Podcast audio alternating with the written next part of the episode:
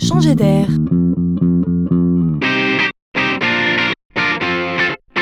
C'est la chronique de Laurent Collen. On connaissait déjà bien Martine. Martine à la mer, Martine fait la cuisine, Martine à la montagne. Et voilà qu'au Japon, on découvre sur le net Kizuna, alors Kizuna interpelle le dernier iPhone, Kizuna fait les jeux de rôle, Kizuna teste la réalité virtuelle, Kizuna fait du fitness, Kizuna se drague elle-même, Kizuna apprend l'anglais, Kizuna dit des gros mots. Alors Kizuna est youtubeuse. Entendez ici que chaque jour, elle poste une petite vidéo sur la plateforme YouTube. Elle se met en scène face caméra et raconte sa vie. Et ça cartonne. Elle frise le million et demi d'abonnés après à peine un an d'existence. Mais voilà, Kizuna n'est que son petit nom. Son vrai nom est Kizuna AI. AI pour intelligence artificielle. Car Kizuna n'existe pas.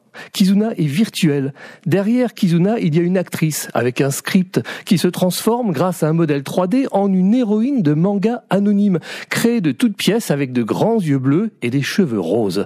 Chaque vidéo représente un travail considérable, à la hauteur des milliers d'euros encaissés par mois en contrepartie par YouTube, mais aussi par les nombreux sponsors qui s'engouffrent dans la brèche.